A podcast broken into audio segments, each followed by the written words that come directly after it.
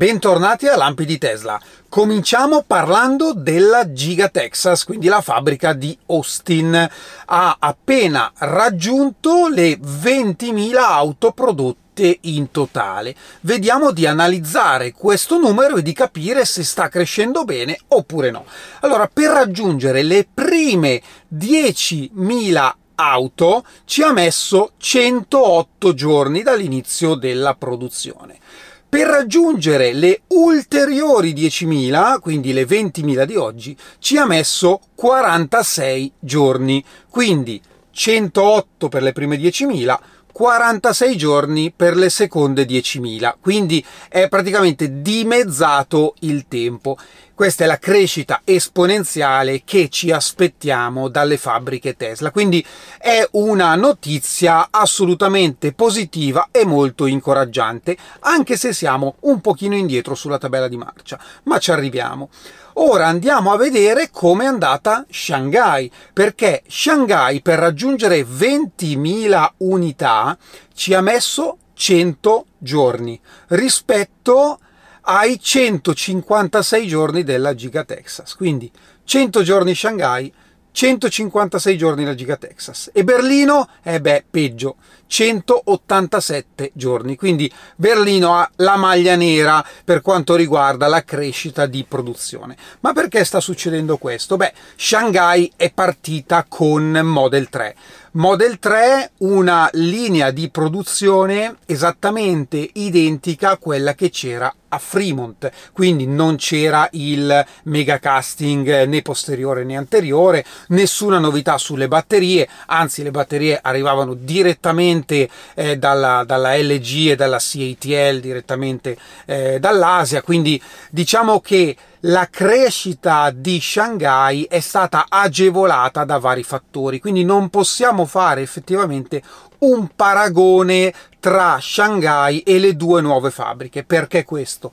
Perché sia Austin che Berlino stanno cominciando con dei progetti totalmente nuovi. Da una parte Austin con la Model Y Standard Range a quattro ruote motrici eh, con il pacco strutturale e quindi dove eh, sia il gigacasting posteriore che quello anteriore che il pacco strutturale con le 4680 ovviamente essendo tutta una nuova tecnologia necessita di più tempo per partire. Stessa cosa per Berlino dove si è partiti con le Model Y Performance Gigacasting posteriore, le batterie importate dalla eh, Cina, ma eh, dove ci saranno nuovi colori, un, body shop completamente nuovo, insomma tutto in evoluzione. Questo si sapeva già dall'inizio, eh, comunque rimane il fatto che le fabbriche crescono e io credo che il ratio di crescita continuerà a migliorare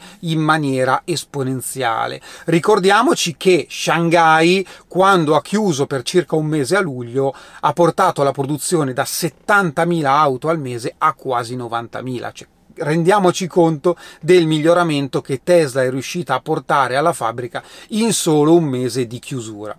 Ora vediamo insieme un video. Avete presente quando siete dietro a un camion che magari è in un'immissione autostradale lento che ci mette una vita? Ecco, questa è l'accelerazione del Tesla Semi che immagino sia a pieno carico, perché se io facessi dei test li farei a pieno carico. Insomma, io credo che con l'adozione di camion elettrici ci scorderemo questi camion lenti in accelerazione che ci mettono una vita e che quindi ci fanno aspettare. Insomma, la nuova tecnologia sta arrivando e migliorerà la vita di tutti. Qualche giorno fa abbiamo parlato della linea di produzione del Cybertruck a Austin, appunto in Texas, e vi ho detto che la eh, Gigapress, quella che serve per eh, andare a eh, stampare, anche se non è la parola corretta, eh, tutto il sottoscocca del Cybertruck, quella da 9000 tonnellate, era partita da Hydra a Brescia per arrivare in Texas. Ecco, per rendere l'idea della grandezza di questa pressa, ecco, guardate un po', ci sono dentro eh, 5 persone comode, comode, ecco, questa è ehm, un'idea di quanto sono grosse queste presse, è davvero incredibile. Io ho visto dal vivo quelle da 6.000 tonnellate, quelle che servono per Model Y, e già quelle sono enormi. Non immagino neanche come sia quella da 9 tonnellate. Abbiamo parlato dei nuovi supercharger di Napoli e Palermo e ringrazio Filippo per avermi mandato la foto di quello di Palermo, quindi eh, confermato che è attivo, funzionante, quindi si va alla grande anche al sud. Speriamo ce ne saranno sempre di più. Io devo anche ringraziare Sergio che oggi è venuto a trovarmi, abbiamo pranzato insieme, è stata una bellissima giornata, quindi grazie e alla prossima.